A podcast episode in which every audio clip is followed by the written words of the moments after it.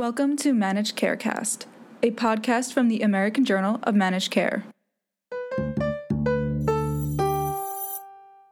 Aetna joins United Healthcare in passing on drug rebates. A Medicare milestone comes on Sunday, and new guidelines are created for people with HIV and cancer. Welcome to This Week in Managed Care. I'm Laura Joszt. As the public demands answers on drug prices, Aetna this week said it would pass on drug rebates to consumers following a similar move earlier this month from United Healthcare.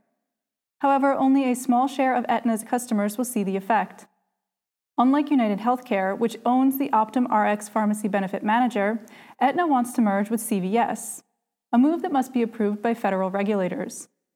FDA Commissioner Dr. Scott Gottlieb criticized rebates and their lack of transparency in a recent speech before America's health insurance plans where he called them kabuki drug pricing constructs that lead to higher out of pocket costs for consumers.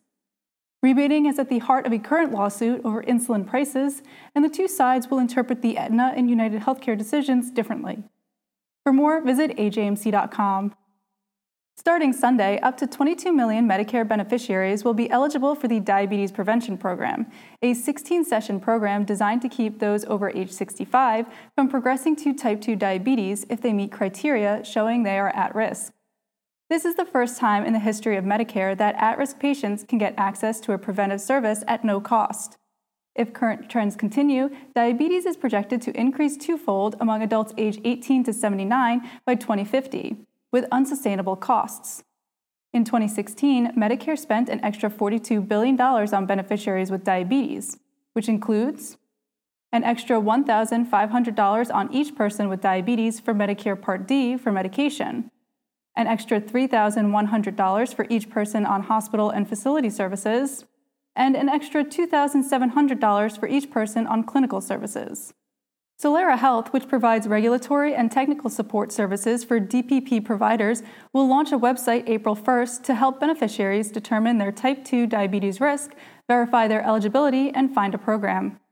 MedicareDPP.org will match all eligible beneficiaries with Medicare DPP suppliers that meet CDC and CMS requirements, said CEO Brenda Schmidt.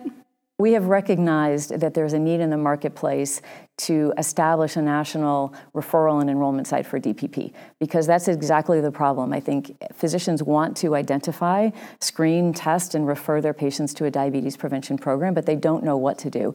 So we've actually registered a couple of URLs. MedicareDPP.com is one of them, 1 800 PREVENT is another, and we're now doing the market research around what would be a national DPP referral and enrollment site that could enroll people efficiently in a national network of programs or find grant funded programs for those people who may come to that site and not be covered by their program. Perhaps they're not Medicare beneficiaries, but they don't have commercial coverage. Um, and so also create a directory of grant funded programs so we will find a home for everyone. Um, right now, if they have someone, we have wide coverage in a couple of states, including California and Florida. Send them to Solera, the number 4me.com, and we will do the same thing we'll find a home for them and a, and, a, and a, best fit DPP partner to help them on their journey to a healthy lifestyle. People with diabetes learned this week that FDA approved a new continuous glucose monitor and created a new medical device class that should make future medical device approvals go more smoothly, as diabetes technology evolves at a rapid pace. The Dexcom G6 represents a major advance and creates competition with recently approved devices from Medtronic and Abbott.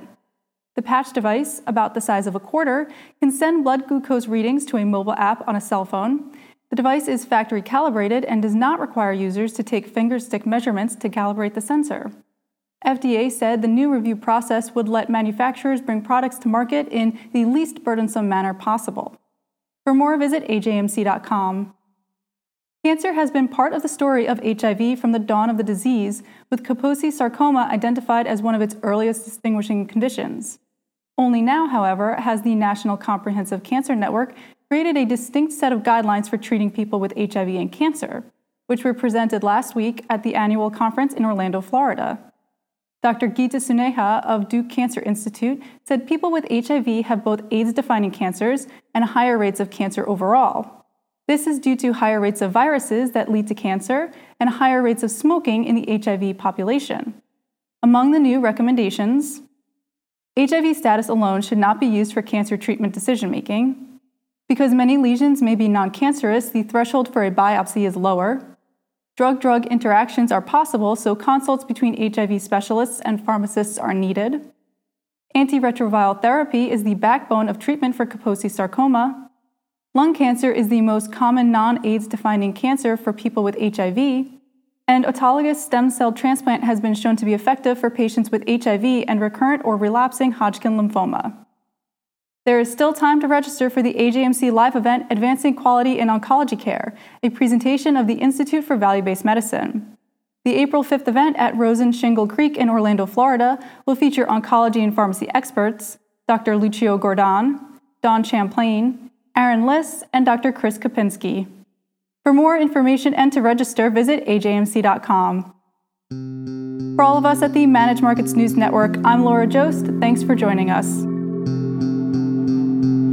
And to learn more about any of the stories in this podcast, visit the website at ajmc.com or see the show notes.